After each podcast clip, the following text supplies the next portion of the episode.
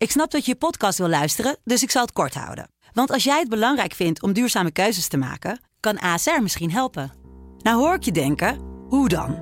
Nou, bijvoorbeeld bij het duurzaam herstellen van schade. Of de premies die we beleggen volgens ons duurzaam beleggingsbeleid. Dat bepaalt waar we wel en juist niet in investeren.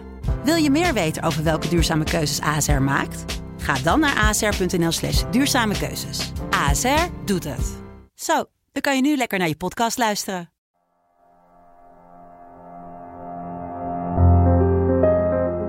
Dit is de politieke podcast van de Telegraaf. En eh, het is nog steeds niet uitgesloten dat de formatie mislukt. Afhameren met Wouter de Winter en Pim CD. Wouter, wat ga je aantrekken zondag? Weet je het al? Ja, ik denk eh, mijn blauwe pak. Oh ja? Nou, ik heb Gewoon- er meerdere, maar ik heb één donkerblauw waar ik die, die ik altijd mijn blauw pak noem. Want die, Ja. vind, ik, die vind, ik, eh, vind ik zelf het mooiste. Geen stropdas dan, toch? Heb ik overwogen. Ja. Maar ik dacht, waarom, waarom anders doen dan je bent? Dus Ja. ik doe denk ik toch geen stropdas om. Nee, want wij gaan in een moordend tempo eh, zeven lijsttrekkers eh, interviewen. Die allemaal bij ons langskomen in de nederige studio. En natuurlijk een krant gaan maken. Laten we dat ook vooral voorop stellen. Ja. Maar dat wordt een, eh, een feestje. Het de Telegraaf verkiezingsmiddag dus. Ja. eh, en eh, ja, dat wordt weer een, een, eh, groot spektakel op de site. En in de krant de volgende dag natuurlijk ook de papieren versie van, van de krant. Maar ook de digitale papieren versie. Of zeg je dat goed? Ja, nou goed, Die- online. Ja, online, waar je dus echt kan zien wat de verschillende. We hebben zeven politieke partijen te gast. Eh, eigenlijk de, de top zeven, zou je kunnen zeggen. En Ja. die gaan, eh, gaan dat allemaal eh, zich van hun beste kant laten zien. En ik hoop, en ik heb al een beetje voorkennis, want ik heb al wat op ontwerpen gezien. Oh ja? Eh, want je kan zoiets niet even in één uurtje in elkaar. eh, dus er is wel wat voorbereidend werk. Maar de finale beoordeling is natuurlijk eh, aan de hoofdredacteuren van dienst. Dat zijn dan de lijsttrekkers. Eh, en ik zie al dat, eh, dat sommige partijen ook echt eh, creatief eh, zijn geweest. Want het leukste, ik heb het zelf natuurlijk ook jaren gedaan toen ik, toen ik nog chef was. En, en daarvoor ook nog toen, toen ik eh, eh, eh, verslaggever was en, en Paul Jansen de chef. Dat je ehm, probeert om die politieke partijen te verleiden om gebruik te maken van de, de keur aan rubrieken die de Telegraaf, de Telegraaf maken. Hè? Van het Stan Huygens-journaal tot het hoofdcommentaar. Van het geeltje voor het ludieke Ja. nieuwtje op de voorpagina tot, tot, eh, tot soms privé. Stan Huygens-journaal natuurlijk roemrucht eh, in, eh, ik meen 2012, denk ik. eh, met Alexander Pechtold. Die, Oh, vertel. Die eh, eh, Stan Huygens ging uithangen en met gekoelde Chardonnay op pad ging. Eh, want hij vond dat gekoelde Chardonnay hoorde in het Stan Huygens journaal om het Ja. borrelcircuit min of meer te kenschetsen. En eh, privé hebben we gehad een interview eh, wat toenmalig Kamerlid Sharon Dijksma had gedaan met de vrouw van Lodewijk Asscher, toen Lodewijk Asscher lijsttrekker was, om meer te vertellen over Lo. Ja. En nou ja, en, en ik herinner me ook nog, PvdA heeft wel een reputatie van een interessante krant. Ik, ik hoop niet dat GroenLinks daar te veel aan heeft verwoest inmiddels. Maar ik herinner me ook nog dat eh, op een gegeven moment eh, Paul Jansen, de, die was toen hoofdredacteur geloof ik. Ehm, of was hij nog commentator? Nee, hij was, hij was nog geen hoofdredacteur, hij was commentator geloof ik. Toen kreeg hij een, eh, stond er in, in hun verkiezingskrant een... een, een foto van, een, van een rompertje van, van, ehm, voor een baby. En dan stond Ja. dan, als ik groot ben, stem ik PvdA. En die hebben ze toen aan hem, want hij was toen net weer vader geworden, hebben ze toen aan hem gegeven. Voor hem werd Oh, nooit een foto goed, van het, van het zoontje Nee. van Paul gezien in het rompertje overigens. Maar ja, het was Geert, Wilders, Geert Wilders eh, wil ooit nog hoofdredacteur van de Telegraaf worden. Die, die opmerking maakt hij ook, geloof ik, bij elke eh, verkiezingskrant. Hij had toen, geloof ik, het NRC nog bij dat geeltje op de voorpagina. Dat als kattenbak, hè, dat er was toen wat te doen bij de vorige verkiezingen, geloof ik, over, eh, over het NRC in publicaties. Had hij gezegd, ik gebruik dat dan als kattenbak. Ja, en Martin Bosma heeft ooit eh, de, de, de familiepuzzel voor het hele gezin gemaakt. Oh ja. Een soort ganzenbord. Ja. Waarin je alle, alle verschrikkelijkste vragen over GroenLinks en, en, eh, en Bram van Ooyek en Femke Halsema, Paul Hoosemuller en Tara Singh Pharma allemaal eh, Hoe, hoe, hoe, voelen die, die lijsttrekkers zich hier eigenlijk bij de Telegraaf? Want er wordt natuurlijk best scherp geschreven, bijvoorbeeld ook over, over Timmermans. Mhm. Eh, nou ja, Kaag is- we hebben we natuurlijk vorige keer ook hier geïnterviewd. Het was eigenlijk hartstikke, hartstikke open en goed, eh, goed gesprek. Maar het is natuurlijk wel een krant die durft om scherp eh, te zijn. En ja. misschien dat politici dan ook wel denken, ook ben in het hol van de leeuw. Hier kan je ook het kaf van het koren scheiden. Hè? Mensen die berichten allemaal heel erg persoonlijk nemen, commentaren of analyses.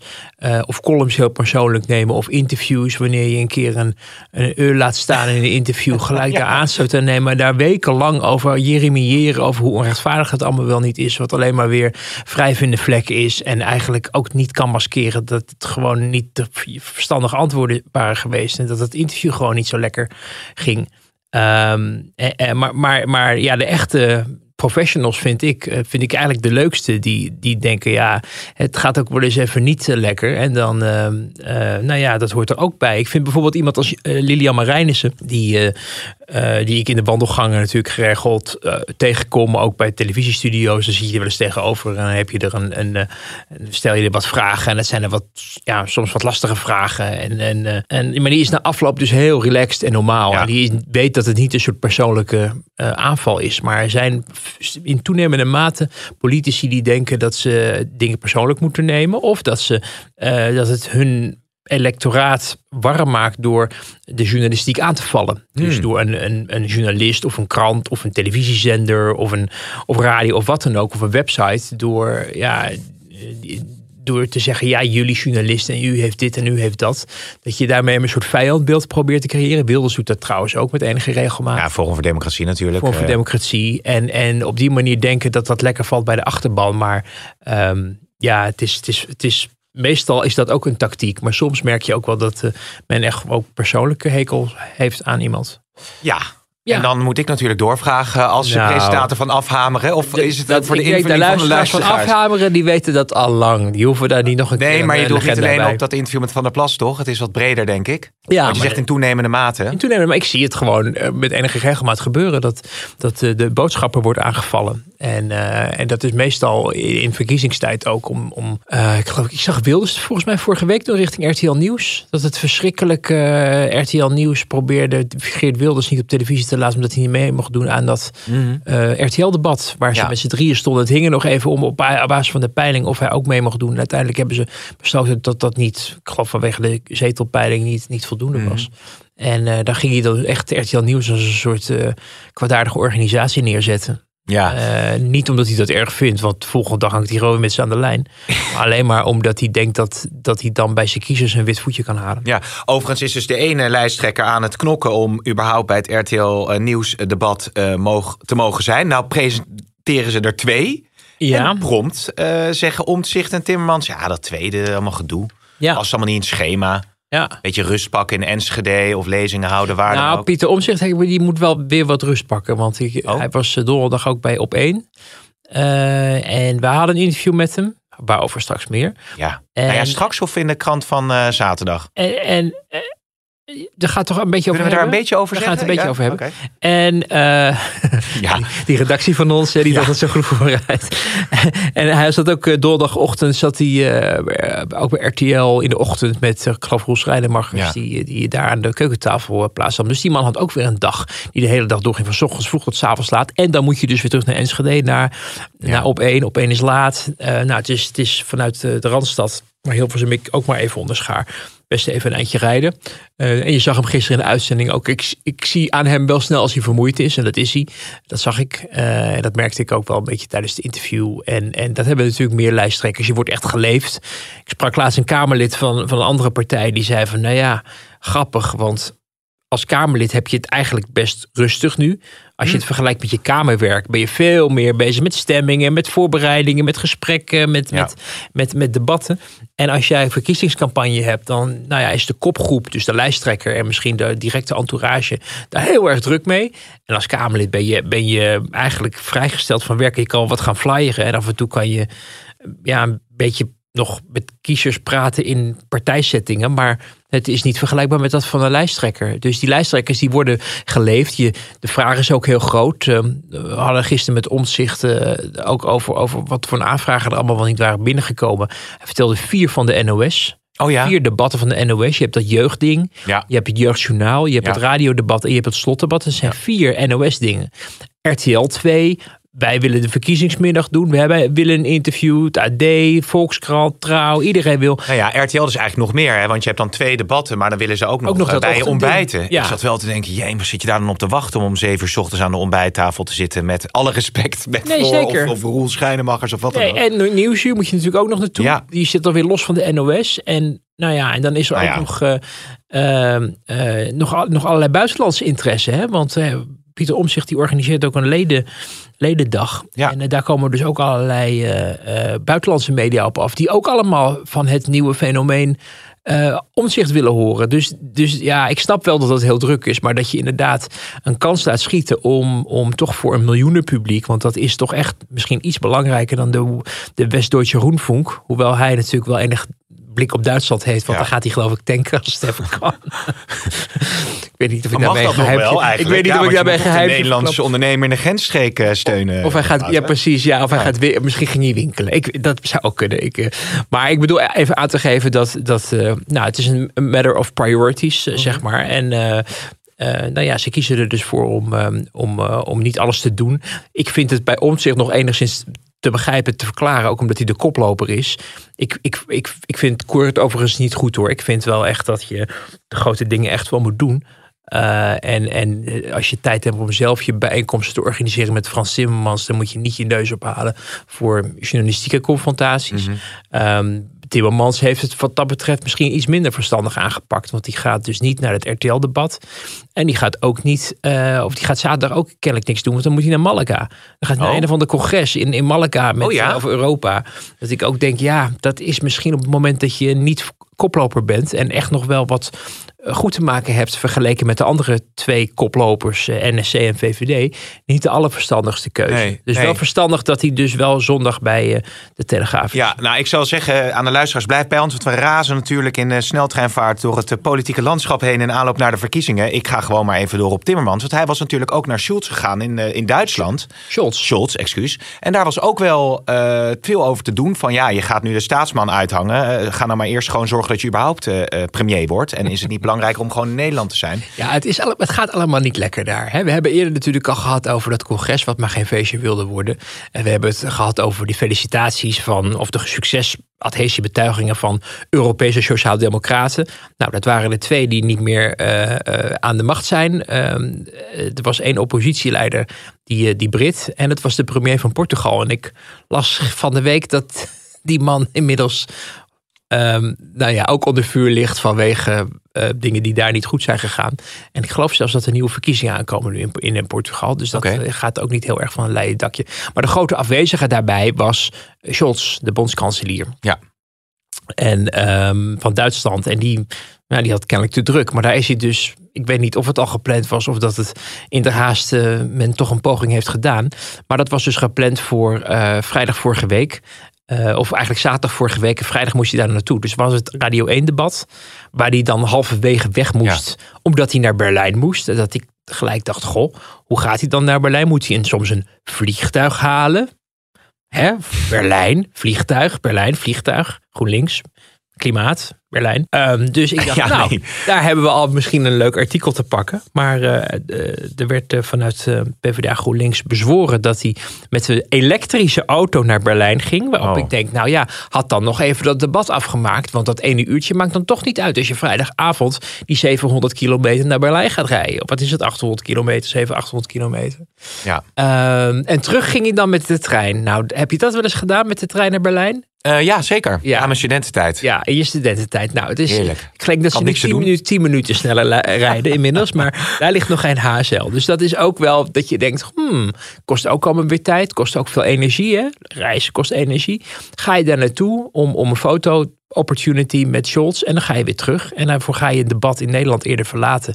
Waardoor je concurrenten meer spreektijd hebben. En mensen denken, hé, hey, die Rob van D66, die uh, hoor ik nu alweer verstandige taal uitslaan. Dan ga ik daar mijn stem maar eens aan geven en niet aan Frans Timmermans. Of ze denken, Timmermans, dat is toch iemand die internationale ervaring heeft. En uh, zich goed kan uh, verhouden tot een van de belangrijkste politici van Europa, zeg maar. Ja, nou ja. Dat zou misschien ook nog kunnen. Zou, dat, zou, dat, dat is de bedoeling geweest. Maar um, ik weet niet of mensen nog in Nederland en kiezers nog heel erg twijfelen of hij voldoende internationale ervaring heeft. Ehm, het is in ieder geval, ehm, zo interpreteer ik het als, als watcher, dat het bedoeld is om hem als een soort internationale staatsman eh, neer te zetten in de markt. de partijen. Ja, hè, je zag hem ook in het RTL-debat met zijn donkere pakken, zijn donkere eh, stropdas. was eigenlijk de, de Mark Rutte-outfit die hij had, mhm. eh, zich had eigen gemaakt. Toch een beetje de verstandige, bedachtzame man. Terwijl Jesse Klaver intussen het, het, het, het, hak- en breekwerk mag doen. Hè. Dus als er een doorrekening van het Centraal Planbureau komt, dan zien we hem ook verschijnen en niet Frans Timmermans. Terwijl Frans Timmermans is de lijsttrekker. Dat je denkt, moet je niet veel zichtbaarder zijn. Want je bent geen koploper en je wordt waarschijnlijk helemaal geen premier als dit zo doorgaat. Dus je ziet dat daar keuzes worden gemaakt die bijna um, um, ja, lijken te zijn gemaakt al een paar maanden geleden.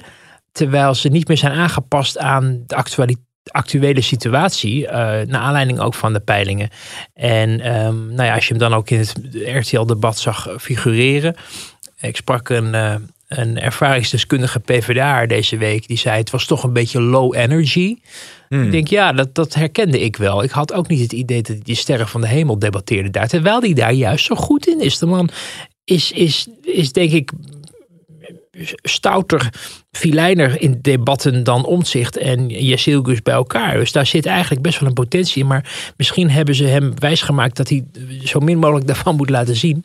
Wat mij wel opviel is dat op het moment dat Gus de aanval zocht bij hem dat je hem even kort naar haar zag kijken en vervolgens zijn hele lichaam eigenlijk naar, van haar afdraaide en mhm. richting de spreekstalmeester uh, Fons Lambie van RTL draaide. Waardoor hij eigenlijk haar niet echt serieus leek te nemen of op haar neerkeek of dacht van daar gaan we het niet over hebben. En dus zichzelf, ik draai me nu ook een beetje van jou weg Pim in de studio. Ja. Uh, uh, Let op de dus camera's, hè? ja, ja, de camera. Dus, dus, dus dat, was, dat, dat viel mij wel op. En dat deed mij weer een beetje denken aan het moment van, uh, van uh, Ad Melkert in, uh, met het, oh, ja? na het gemeenteraadsverkiezingen debat van jaren geleden met Fortuin. Ja, dat is natuurlijk geschiedenis ja, niet dat. dat, dat, het qua, qua heftigheid vergelijkbaar was, maar de mimiek vond ik zo hmm. bijzonder. Zo van, hè, een lastige vlieg, daar ga ik even geen aandacht aan besteden. Ik ga wel weer naar de, naar de presentator kijken. Terwijl je hoopt natuurlijk in zo'n debat dat mensen elkaar...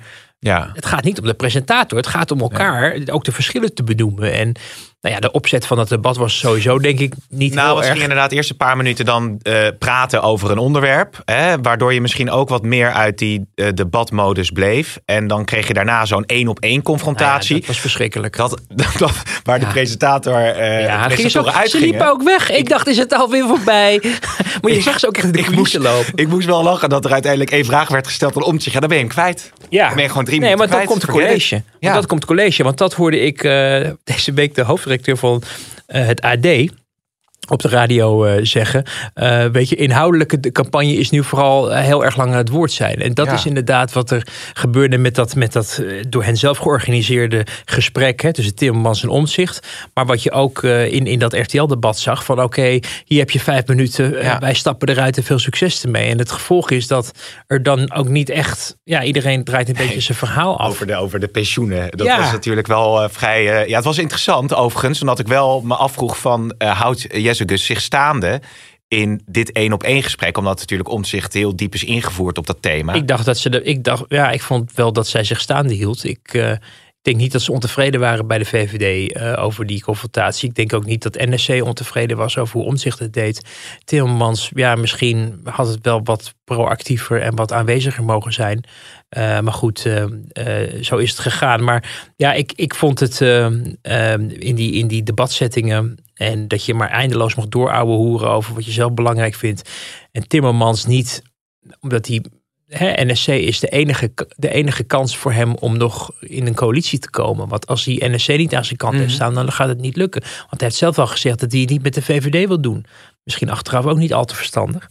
Uh, maar dat betekent dus dat hij ook niet baat erbij heeft om omzicht helemaal bij de enkels af te zagen op dat moment, waardoor hij hem eigenlijk de vrije loop liet. En inmiddels zie je dat er een idee is ontstaan van als we nu niet nog een tij keren dan wordt omzicht de grote. Ja. Grootste heeft hij het straks voor het zeggen. En dan betekent dat dan een heleboel dromen, ook van Timmermans, die zichzelf al premier waande, omdat hij Nederland kan redden na zijn, eh, tour, zijn komst in, in Nederland uh, terug uit Brussel Ehm, dat hij in duigen is gevallen. Ja, overigens was het bij dat debat misschien wel zo dat Timmermans uh, ook omzicht probeerde aan te spreken op het feit dat PvdA GroenLinks meer concrete maatregelen neemt. Als het bijvoorbeeld nou, gaat over de verhoging van het allemaal heel voorzichtigjes. En, ja, en bedoel, jij hebt ook, jij loopt ook al lang mee. Je hebt ook de verkiezingsdebatten gezien. En je weet wel hoe het er ook aan toe kan gaan. Zeker. En, en daar was dit uh, helaas uh, niet een voorbeeld van. Nee, wat wel interessant was, was dat uh, 2030. Um, daar heb ik later ook nog met Bontebal, ook in de krant overigens, maar ik ook nog even een, een videogesprek mee opgenomen. Het CDA kwam daarmee natuurlijk onder enorme druk te staan doordat ze dat 2030 loslieten als het gaat over de halvering van de stikstofuitstoot. Ja. GroenLinks is natuurlijk een partij, ja, die wil het liever nog verder naar voren halen, maar in ieder geval 2030 die halvering. En nu is de, de voorman van PvdA GroenLinks, die zegt van ja, ik wil een handreiking maken aan jonge boeren. En ik laat die 2030 uh, eh, los. Waarop Bontebal zei, ja, dat is eigenlijk wel heel wrang. Hè? Dat, dat wij werden uitgekafferd eigenlijk toen wij dat mhm. loslieten. Ook binnen de coalitie, maar zeker ook daarbuiten. En nu mhm. komt PvdA GroenLinks zelf daarmee. Overigens op voorspraak van, van Bobke Hoekstra. Hè? Laten we dat niet vergeten. Dat, Die heeft daar toen ook een heleboel shit over gekregen. En onbetrouwbaarheid en bla bla bla. En uiteindelijk zie je dat eigenlijk hij op dit punt... Uh, uh, ja, voorop liep vergeleken met de rest. een decimatie verder hè, is uh, CDA. Ja, is, ja, die zijn natuurlijk helemaal kapot opgegaan. Ja, en, en het interessante ook wel is dat ik het mij inderdaad opviel in het verkiezingsprogramma dat 2030 benoemd werd en ook, ook werd gezegd dat gedwongen onteigening echt in beeld moest zijn als een, als een middel om het te doen. Dan kan je het politiek uh, niet mee eens zijn. Ik denk dat een heleboel boeren en BBB-stemmers daar eh, bijvoorbeeld, uh, en misschien ook heel veel CDA en VVD-stemmers, het daar gewoon politiek niet mee eens zijn. Maar het feit dat je dat durft te benoemen in je verkiezingsprogramma, ook in de veronderstelling dat je daarmee jouw kiezers aanspreekt en, en, en verleidt om op jouw partij te stemmen, vond ik eigenlijk wel dapper. Ik vond het een van ja, de wat concretere uh, elementen in de verkiezingsprogramma's. Dat die partij, PvdA GroenLinks, daar een keuze durfde te maken. Mhm. Maar een heleboel andere partijen toch een beetje in het luchtledige ja. uh, laten, laten hangen. Van ja, we willen dat er iets moet gebeuren. De natuur moet hersteld. Maar um, nou, uh, misschien een keer. En het gaat om dat we er wat aan doen. Niet zozeer om een jaartal. Daarmee ga je, neem je eigenlijk de vrijheid die de afgelopen jaren rond dit dossier heel vaak is genomen. En waar rechter op rechter van zegt: je moet nu ja. gaan ingrijpen want er mogen geen vergunningen meer worden verleend. Uh, dus, dus ja, ik dacht, nou, dat is goed. En wat gebeurt er in zo'n debat? Het, wordt, ja, het gaat het raam uit, gewoon in een debat. Uh, daar is PvdA GroenLinks niet beter van geworden. Het is niet zo dat nu de kiezers massaal van BBB en NSC en VVD rennen naar PvdA GroenLinks om daarop te stemmen, omdat Frans Timmermans iets heeft laten. laten eh, je zou je kunnen voorstellen dat je dat bewaart voor als je gaat onderhandelen. Net als ehm, uh, je, je kan afvragen uh, waarom het elke keer over kernenergie blijft gaan. Uh, hè, Als het over klimaat gaat. En Timmermans er niet in slaagt om op een moment dat hij daar voor de zoveelste keer op wordt aangevallen.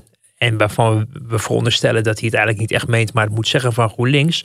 Dat hij er niet in slaagt om dan te zeggen: oké, Weet je, kernenergie worden we het niet over eens, maar kunnen we eens praten over andere manieren waarop we in onze energievoorziening uh, kunnen voorzien. En waarom stemt u daar tegen en waarom trekt u daar geen geld meer over vooruit? En weet je, dus dat je eigenlijk weer dat, dat, dat dat speelveld, wat eigenlijk je krachtigste punt zou moeten zijn, als voormalig hm. uh, klimaatcommissaris, hè, emeritus klimaatpaus, dat je dat klimaatdossier beheerst en dat jij daar de autoriteit bent naast het buitenlandse zaken imago wat je hebt. Maar nee, hij zit voortdurend in de verdediging erover. Heel, heel eigenaardig eigenlijk. Ja, hij zegt wel dat uh, als het gaat over verbrandingsmotoren, dat hij wil geloof ik dat in 2030 uh, eh, daar al een transitie in is gemaakt. Hè? Dat er geen verbrandingsmotoren in auto, auto's meer uh, worden verkocht in Nederland. Ja, dus waar hij jou meer opgevallen dan mij. Dus waar hij bij stikstof meer loslaat, is hij daar eigenlijk weer strenger geworden. Nou, dat is dan Timmermans.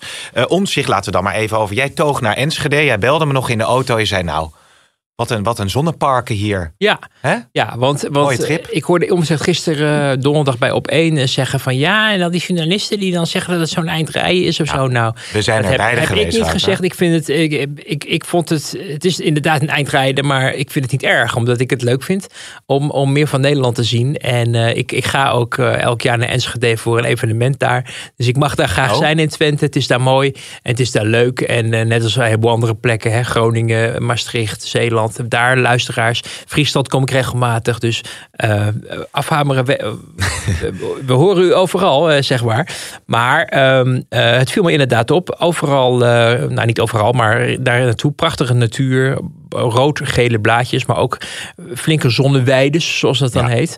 En toen kwamen we uiteindelijk aan bij, bij Pieter Omtzigt. En we hebben daar een interview gedaan voor, voor onze site en voor onze krant. En dat zal in de komende uren, of misschien als mensen dit horen, is het al verschenen. waarmee we dus ja, probeerden uit te vinden wat er gaat gebeuren met NSC op het moment dat ze de grootste worden. En sowieso, als de peilingen enigszins bewaarheid worden, welke ontwikkelingen en veranderingen we gaan zien in Nederland op het moment dat NSC het voor het zeggen krijgt. En ja, het viel wel op dat daar wel veel twijfel bij zat. En voor terughoudendheid en voorzichtigheid. En dat de snelheid waarmee actie werd gevraagd van het kabinet de afgelopen jaren op tal van onderwerpen. Door omzicht. Uh, door omzicht, op het moment dat hij dat zelf uh, de kans krijgt om aan de knoppen te zitten. Notabene misschien als premier, als grootste van Nederland. Dat, daar, ja, dat hij daar een beetje voor wegloopt of duikt. Of er geen openheid van zaken over wil geven. Uh, en dan vraag je je wel af van is hij er klaar voor?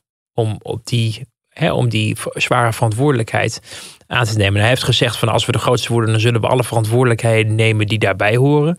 Tegelijkertijd, zijn sterke voorkeur gaat uit naar het fractievoorzitterschap. Ja. Dus ja, hoe je dat nou weer moet interpreteren. wij kregen daar niet verdere duidelijkheid over. Ook al hebben we het een keertje of 28 gevraagd. Uh, maar volgens mij een, een uh, interview wat de moeite waard is, omdat het wel een beetje ook aangeeft hoe hij uh, ja, bestuurlijk in het leven staat. En hoe bedachtzaam, maar ook twijfelend hij af en toe opereert als het gaat om toch vrij belangrijke keuzes die gemaakt worden. Ja, is het inderdaad bedachtzaam of is het uh, wijfelend? Dat is denk ik dan de, de vraag. Soms bedachtzaam, ja, en, en soms, ook, ook, soms ook wijfelend. Maar ik denk alle twee, maar dat is niet per se iets wat je altijd je bijvoorbeeld als minister-president kan veroorloven. Nee. Uh, als, je, als je soms beslissingen moet nemen terwijl je de feiten niet of nauwelijks kent. Nee, doe maar een quizvraag dan. Want wie wordt de premier van Nederland? Ja, ik weet het niet meer. Want je zou zeggen natuurlijk, stel dat het scenario dat NSC de grootste partij van het land wordt, is reëel. Ja. ja, je kunt moeilijk uh, daarna eens even uh, voor de belangrijkste baan van het land eens even gaan uh, rondscharrelen. Is er nog iemand beschikbaar? Mona Keizer is al weg. Mona Keizer is al weg. Nou ja, Eddie van Heijm heeft denk ik de meeste parlementaire ervaring ja. op de lijst. Na, dus dan krijg je prime minister Van Heijm. Maar dat is toch dat, met, al, met alle respect, maar dat is Joe toch Biden? geen premierskandidaat? Ja, dat, dat is even mijn, mijn spontane ja, maar je ingeving. mij iets te roepen. Ja. Wat, nee, maar wat denk jij daarover? Ja, Eddie van Haaien. Die wordt dan onze premier. Die moet dan uh, met Trump uh, straks weer gaan uh, onderhandelen. Ja, of, of prime minister Van Vroonhoven. dat, ja. dat zou toch ook wat zijn? Um, nee, ik, ik, ik, ik durf me... Dat, is, ik, dat vind ik dus ook wel een beetje het frustrerende aan deze zaak. Ik, kijk, je zou kunnen zeggen... Het is een bewuste keuze om um, mis te laten ontstaan of te laten blijven bestaan. En zo de spanning op te bouwen. En dan straks ineens met een konijn uit de ja. hoge hoed. Dit, dit gaat hem of haar worden. Uh, maar ik, de indruk die ik krijg is dat men uh, eigenlijk nog steeds een beetje ervan staat te kijken hoe snel het gaat met de groei. Dat hoor ja. je ook van omzicht zelf. Hè?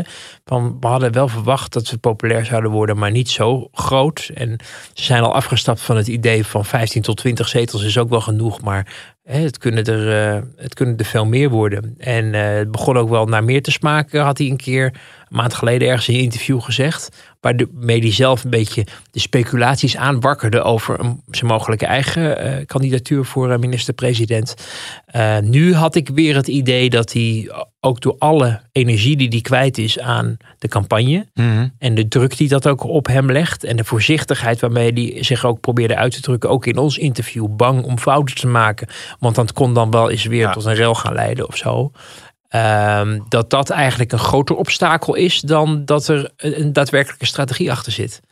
Snap je ja, wat ik bedoel? Zeker. Dus dat, dat ja, die, maar dat, die... is toch, dat is toch heel opmerkelijk? Nou ja, en ook, ook wel redelijk onheilspellend. Want hoe gaat dat dan straks als de ja. verkiezingen voorbij zijn? Want zo kan het natuurlijk niet doorgaan. En zeker als je fractievoorzitter bent.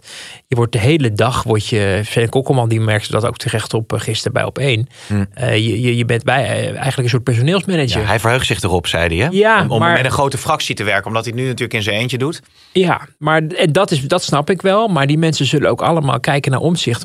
Met de vraag, wat moeten we doen? Wat moeten we vinden? En er wordt natuurlijk wel nu, ze hebben in een, in een, uh, in een of andere uh, kasteel in, in Doren op de Utrechtse Heuvelrug een aantal bijeenkomsten gehad. Uh, ook met elkaar aan teambuilding en ja. uitwisselen van standpunten in het verkiezingsprogramma natuurlijk samen te stellen. Maar um, de ervaring leert dat het voor een partij die niet is ontstaan uit een langere partijgeschiedenis of een uh, uh, politiek-culturele achtergrond um, of religieuze achtergrond, hè, CDA, of dus een van de grote stromingen, liberalisme, sociaaldemocratie, mhm. socialisme en de christendemocratie of, of, of conventionele eh, achtergrond, dat het echt zoeken is om ook de common denominator uh, te vinden. Ja. Dus de, de, de, wat, wat bindt elkaar, behalve dan dat de grote leider Pieter Omzicht heet. Uh, dat wordt nog een hele opgave. En sommige mensen zullen een ego ontwikkelen en denken: ik ben gekozen en ik, uh, ik, ik, ik voel me daar pre prettig bij en ik ga mijn eigen gang wel. En er zullen ook een heleboel mensen sturing verlangen. En, en ook wel enigszins schrikken op een moment dat ze iets doen wat Omzicht eigenlijk niet had gewild. Nee. Want Omzicht, die kennen we goed genoeg. Uh, zelfs tijdens het interview zat hij nog op zijn telefoon zich te erger aan berichten die binnenkwamen ja. aan hem. Dus de man is de hele dag actief en houdt dus ook straks in de gaten wat zijn uh, fractiegenoten allemaal. Ja, het is eigenlijk de vraag of de daadkracht die hij aan de interruptiemicrofoon heeft, of hij die daadkracht ook heeft straks als het gaat over het runnen van zijn eigen toko als grootste partij van het land. En in welke rol dan. Hij heeft wel gezegd natuurlijk dat hij, dat hij in de fractie eh, wil blijven. Dat is nu toch heel waarschijnlijk. Dan lijkt het uh, best een optie om te zeggen... stel dat NSC de grootste wordt en de VVD wordt de tweede... dat uh, dan doorschuift als premier. Maar die heeft dan ook alweer laten weten van... ja, daar, daar, gaan we niet aan beginnen. dat zou ik ook niet doen als ik hem was. Want je, je levert je uit. Je staat eigenlijk eens onder een soort curatele. Je hebt eigenlijk uh, torentje te danken aan een andere partij... Ja. die dan ook over jou kan beschikken. Maar zou je dat misschien na afloop uiteindelijk dan wel kunnen doen? Dat je eigenlijk zegt van tevoren, nou dat doe ik niet. Ook omdat het misschien je profiel eh, minder sterk maakt. Maar dat, dat je uiteindelijk als de, het stof is neergedaald, verkiezingen zijn geweest, dat je het dan wel doet? Ik weet niet of ze haar premierschap zou willen beginnen met een, uh, uh, met een gebroken verkiezingsbelofte. Want dat is eigenlijk wat je doet als je zegt ik ga het niet doen. En daar heeft ook Mark Rutte natuurlijk lange prijs voor betaald als het ging om het beloven van de 1000 euro voor, eh, voor de Nederlander. En zij is niet van de waterige compromissen. Uh, nou, dit is niet eens meer een uh, waterig compromis. Dit is een, ja. flat, uh, een tournure van 180 graden. dus ik weet niet of dat, of, dat, of dat heel waarschijnlijk is. Ik denk ook wel dat je, je jezelf ook heel kwetsbaar maakt. Omdat je weliswaar misschien tijdelijk de premierbonus kan incasseren als je die periode die je gegeven is de premier kan zijn. Want ik denk niet dat zo'n kabinet heel lang zit. Hmm. Um, omdat er zullen altijd andere partijen zijn die er belang hebben omdat ze zien dat VVD niet de grootste is. He, dat er toch nog wat, wat, wat te halen valt her en der. Of groter te worden dan de VVD of als NSC stort Wat ook niet ondenkbaar is als we kijken naar de politieke geschiedenis met opkomende partijen die na verkiezingen toch teleurstellen. Ja. FVD, eh, LPF, BBB, eh, zelfs ehm, D66 van uh, Sigrid Kaag, het nieuwe leiderschap. 24 zetels halen ze ermee. Ze hebben er nu nog 7 of 8 over. Dat, hm. is, dat is wel een gigantisch verlies natuurlijk.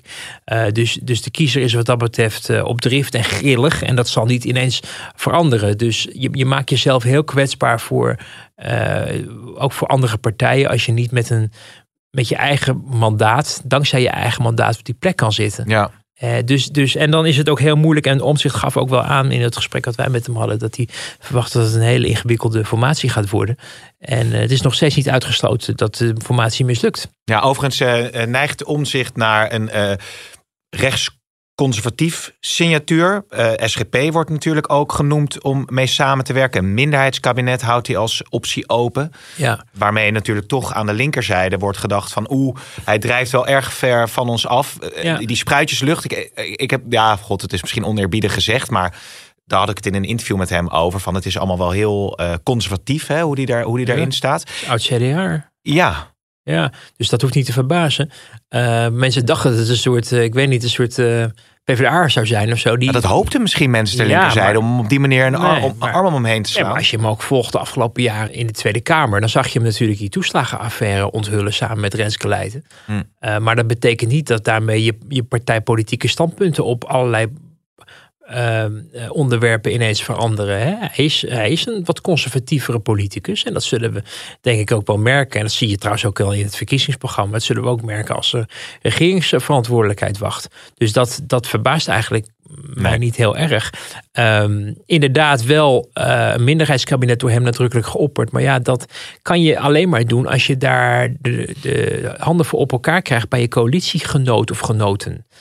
En eh, ik vraag me heel erg af of partijen als PvdA GroenLinks en de VVD zich daarvoor lenen. Waarom zou je je zo kwetsbaar maken? De VVD heeft, heeft leergeld moeten betalen met uh, eigenlijk zowel met de LPF als met de PVV door zo'n avontuur te beginnen met een nieuwkomer in een. Nou, Balken en de 1 was natuurlijk nog een meerderheidskabinet, maar dat was intern een Jan Boel, ook natuurlijk door de vermoorde uh, lijsttrekker. Ehm, als het gaat om de, de, de, de, eerste periode van Rutte, waar de PVV met de gedoogconstructie, ja, dat, dat is uiteindelijk ook toch niet goed bevallen, hoewel de VVD daar nog redelijk goed uitkwam. Uh, maar ja, voor het CDA was dat bijvoorbeeld geen goed avontuur. Dus er zit ook in de, in de parlementaire historie, ook nog vrij recent, uh, ja, zijn er genoeg momenten geweest waarin je daar wel van kan leren. Dat moeten we niet gaan proberen. En dan je overgeven aan omzicht met uh, de manier waarop hij politiek bedrijft, maar ook hoe ze hem hebben leren kennen. Voor, maar ook achter de schermen. Hm. Er zijn genoeg mensen in Den Haag te vinden, ook zeer van zeer voornaam niveau, die zeggen uh, dat ze nog steeds twijfelen over hoe stabiel dat allemaal gaat worden. Nou, dat was interessant, want uh, Pechtold en Buma die zaten bij op één. En toen werd er ook nog gevraagd van hoe kijken jullie naar Pieter Omtzigt en zijn ontwikkeling. En toen ja, onthield Buma zich eigenlijk van commentaar. Hij, hij zei van alles wat ik daarover zeg is verkeerd, dus ik zeg daar helemaal niks over. Ja. Dat, hij had ook kunnen zeggen, prima kerel. Was toch wel opvallend dat hij zich daar zo stil over hield. Vond Ja, nou ja, dat zegt, dat zegt, dat zegt dan weer alles. Wat. Ja, en uh, Buma is natuurlijk de fractievoorzitter geweest van Pieter Omtzigt, maar ook daarvoor collega. Men heeft jaren met elkaar in de, in de fractie gezeten, heeft, kent elkaar goed. Er zijn meerdere CDA'ers uh, die met hem in de fractie hebben gezeten.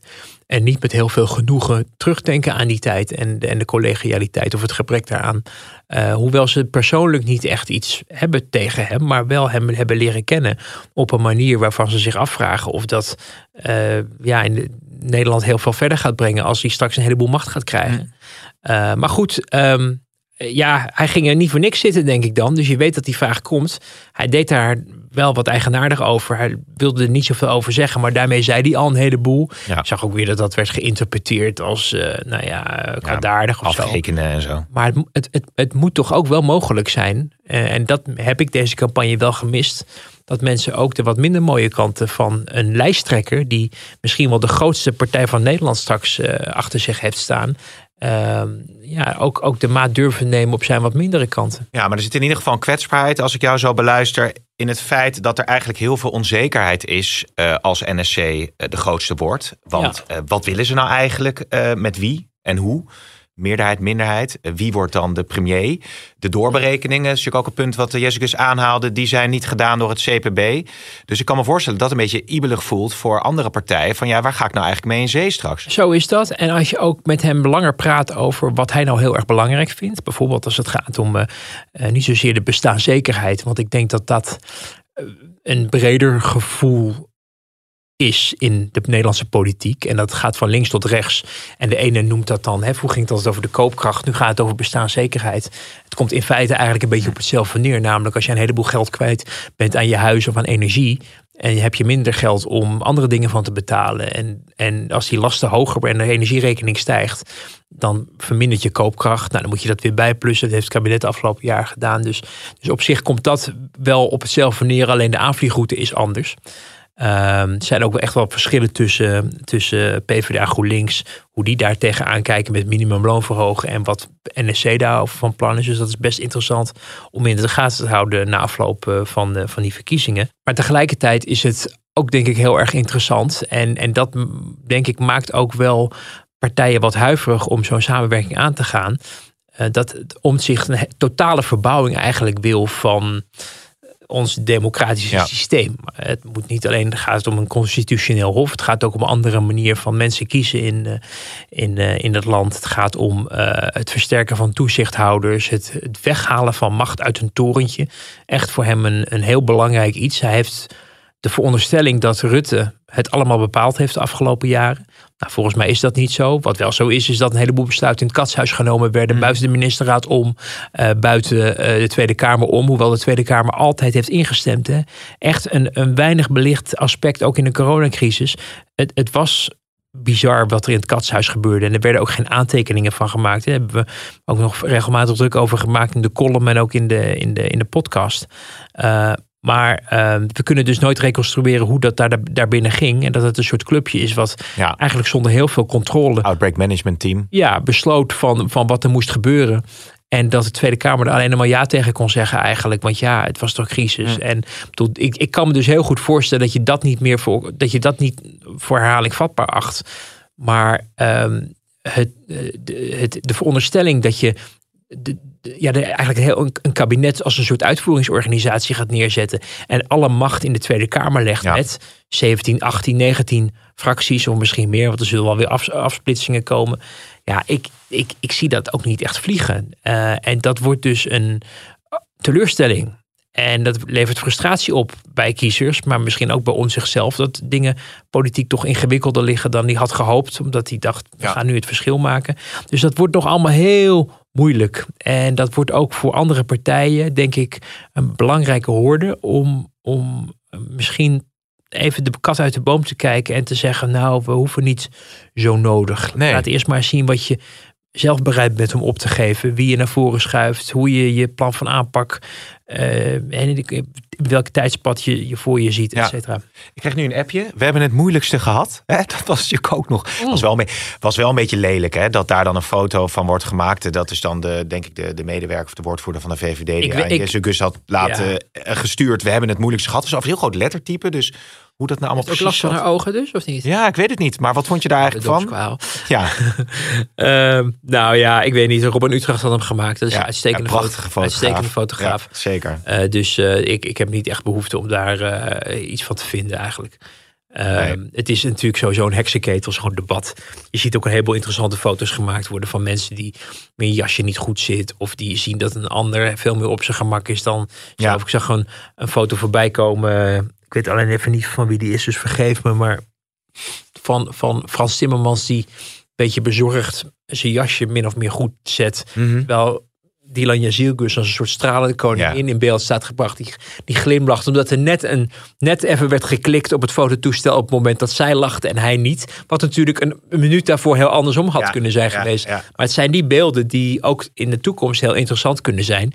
Op een moment dat het inderdaad straks de derde plaats wordt voor Timmermans en de tweede of de eerste voor Jazielgus. Misschien de eerste. En dan is het een met terugwerkende kracht een nog interessantere foto. Omdat de man natuurlijk dacht ik word premier. En dan wordt uiteindelijk de, de vrouw die uh, uh, van dezelfde partij van de huidige premier, uh, de nieuwe minister-president. Uh, maar goed, dat, daar, we weten niet of dat gaat gebeuren. Maar zo'n foto kan ook later nog heel historisch ja, blijken. En, en de, de Haagse fotografen leveren echt schitterend werk ja. af. Dus dat moeten we bij deze vooral benadrukken. Als we nog heel even naar de, de degradatiezone. Nee, dat klinkt ook zo flauw. Het is niet de voetbalpodcast. Nee, maar naar moet de, je daar steeds vaker aan herinneren, ja. merk ik. Ja. Bontebal maakt best een opgeruimde indruk. Zit volgens mij hartstikke lekker in de wedstrijd. Of het uiteindelijk zetels gaat opleveren is maar de vraag. Uh, Jette staat uh, ook nog natuurlijk heel laag. Ik, denk, dat, ik vind Jette het wel, wel goed ja. slim doet hoor.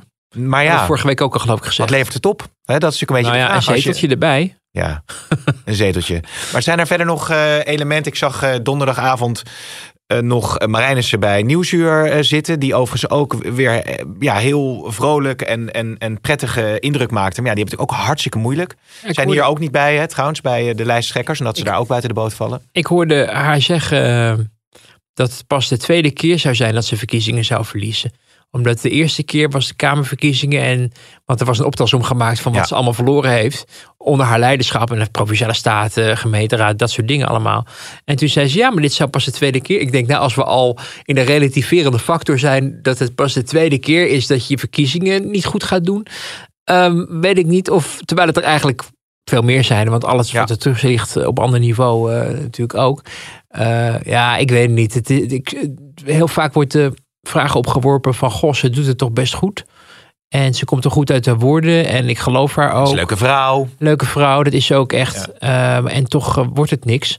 En hoe komt dat nou toch? Nou ja, ik denk dat dat komt omdat zij uh, inderdaad een leuke vrouw is en, en capaciteiten heeft, uh, politiek. En dat ze, ja, ze is niet op haar mond gevallen. Ze kan goed redeneren waarom ze dingen belangrijk vindt. Alleen ik denk dat ze te netjes is eigenlijk voor de SP. Ik denk dat je eigenlijk toch terug zou moeten gaan naar de oorspronkelijke variant Marijnissen veel meer een rouwdouwer die, die ook af en toe de grens over durft te gaan. Renske Leijten kon echt snauwen hè, in de Tweede Kamer. Ja, nou snauwen, dat, dat klinkt nou ja. weer wat seksistisch, maar... Die, was, uh, die, die, die kon echt op scherp staan. Ja. Die kon echt de boel opschudden. Ja, ja. Ook naar Rutte toe, hè, zelfs. Ja, en daar zitten ook weer nadelen aan, maar dat was inderdaad wat rauwer. En, en sprak wel, beter, wel goed voor de, voor de, tot de verbeelding. En, en Marijnis is misschien toch iets te, te netjes voor, uh, voor die club, hmm. gek genoeg. Ja. En ik denk ook wel eens dat ze soms op sommige punten ook wel wat verder zou willen gaan, bijvoorbeeld op migratie. Maar dat heeft natuurlijk dat, dat ellendige kader van het gestaalde kader van de SP, die nog steeds blijven geloven in uh, we gaan de wijken in in de buurt en dan regelen ze wel maar spandoeken en dan gaan ze weer ergens voor, voor een of andere uh, gebouw staan. Gewoon een corporatie of zo. Ja, en dan hij zei, zij geloven heel erg in die grassroots campaign van op microniveau mensen aan je proberen te binden in de achterstandswijken en zo. Maar uiteindelijk moet je toch tegenwoordig de grote slagen slaan, ook in de media, op sociale media ook. Uh, om, om mensen voor je te winnen. En dan moet je je ook weten te onderscheiden. Hm. En het is toch lastig in een tijd dat er ook wel veel geschreeuwd wordt bij andere partijen. om je te onderscheiden. Uh, maar als je dan ja, toch netjes blijft. Wat op zich natuurlijk een, echt een goede eigenschap is. Ja, ja het, is, het is kennelijk niet goed genoeg. Nee, nee, nee, nee. Ik zit even te denken. Nou zijn we dus uh, drie kwartier bezig en dan hebben we dus Wilders nog niet genoemd. Wat zegt dat eigenlijk uh, zo kort voor de verkiezingen? Ja. Hij, hij, hij kan natuurlijk nu gaan knallen. Hè? Zijn momenten nou ja, moeten We hebben hem uitgenodigd om een interview te geven. Zoals we dat ook met Omzicht en Van der Plas en nog een paar anderen gaan doen. Uh, en hij heeft daarvoor bedankt. Echt waar? Ja. Wat opmerkelijk. Dus we, zouden, we zouden hem gaan interviewen en uh, die afspraak stond ook. Maar toen, we zouden het samen doen met nummer drie. En die was ziek. En toen oh wilden de collega's een nieuwe afspraak met hem maken. En toen zei hij dat er geen tijd meer was. Dat is die kermis-exploitant, geloof ik, hè? die nummer drie, toch? Ja.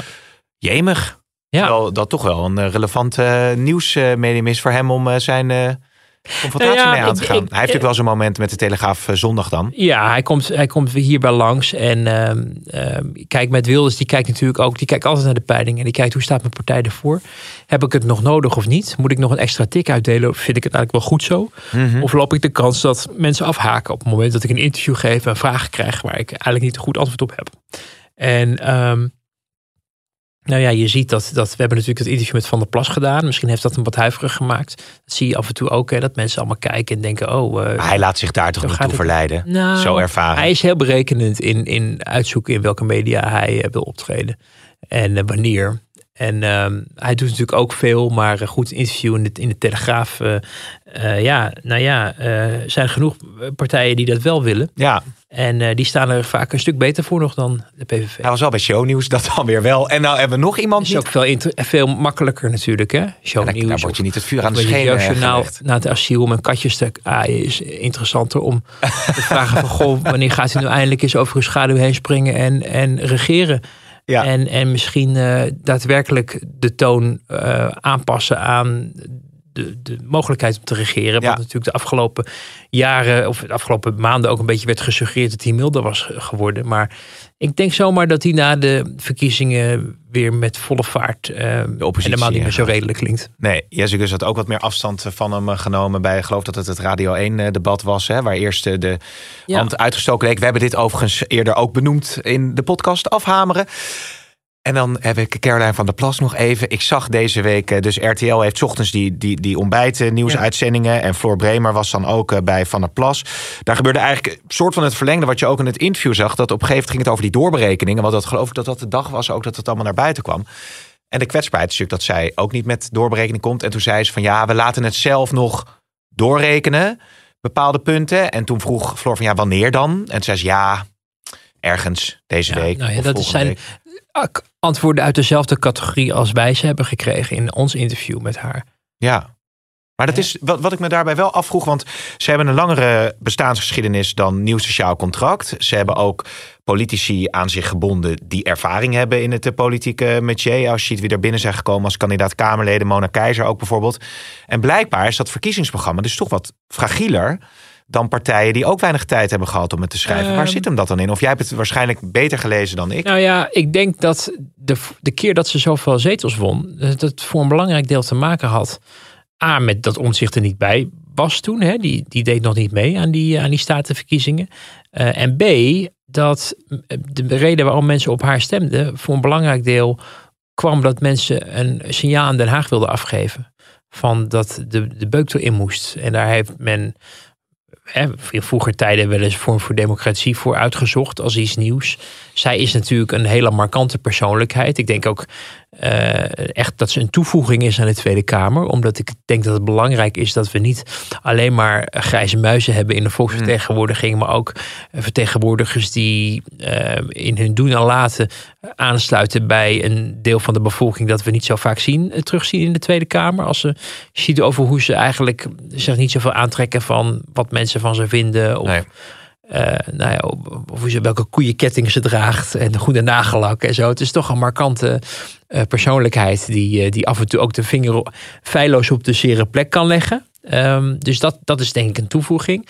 Maar tegelijkertijd dat als het gaat om, he, laat haar het maar eens een keer proberen. Of de beuk erin in Den Haag of een proteststem uitbrengen. Dat op een moment dat het even toch wat serieuzer wordt, namelijk Tweede Kamerverkiezingen. Wat iets anders is dan eh, eh, de statenverkiezingen, die voor veel mensen toch best wel ver van hun bed staan, dat er dan eigenlijk niet zoveel overblijft. En dat is op zich zonde. Ze hadden, misschien komen die verkiezingen voor hen ook wat te vroeg. Ze hadden misschien wat meer tijd ook moeten hebben om meer na te denken en ook te ontwikkelen van oké, we zijn heel erg geprofileerd op de landbouwportefeuille, maar zijn er andere dingen? Het is de boer-burgerbeweging. Wat is dan precies dat burger? Mm kunnen, we, kunnen we zaken vinden die geloofwaardig uh, ook te bereiken zijn. In plaats van uh, gratis bier, van verschaf het eigen risico af. En dat is onbetaalbaar ineens, blijkt dat. En dan is het, oh, ehm, dus dat je veel meer nadenkt over wat zou nou een goede strategie zijn waarmee jij je wil onderscheiden van de rest. Dus dat zie je op die landbouwportefeuille is dat wel duidelijk, maar er is meer. Ja. En hoe kan je je daarop ontwikkelen? Dus die verkiezingen zijn denk ik voor hem gewoon te vroeg gekomen. En uh, is het onvoldoende nagedacht om ook in een campagne veel meer, veel meer punten te maken die jij echt belangrijk vindt, die jij gerealiseerd wil zien.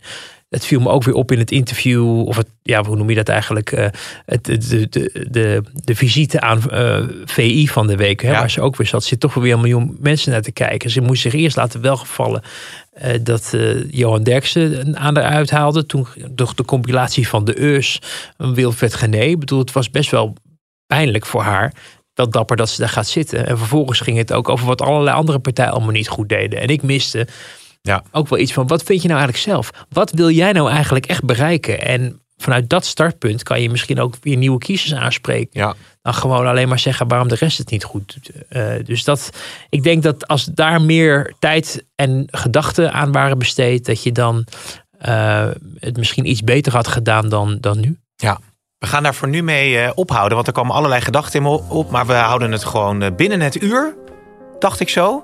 We houden ons kruid enigszins uh, droog voor zondag. En we gaan nog helemaal los richting de verkiezingen natuurlijk. Dus ja. er komt veel meer van ons. En volgende week zijn we er weer. Leuk, Wouter. Dankjewel.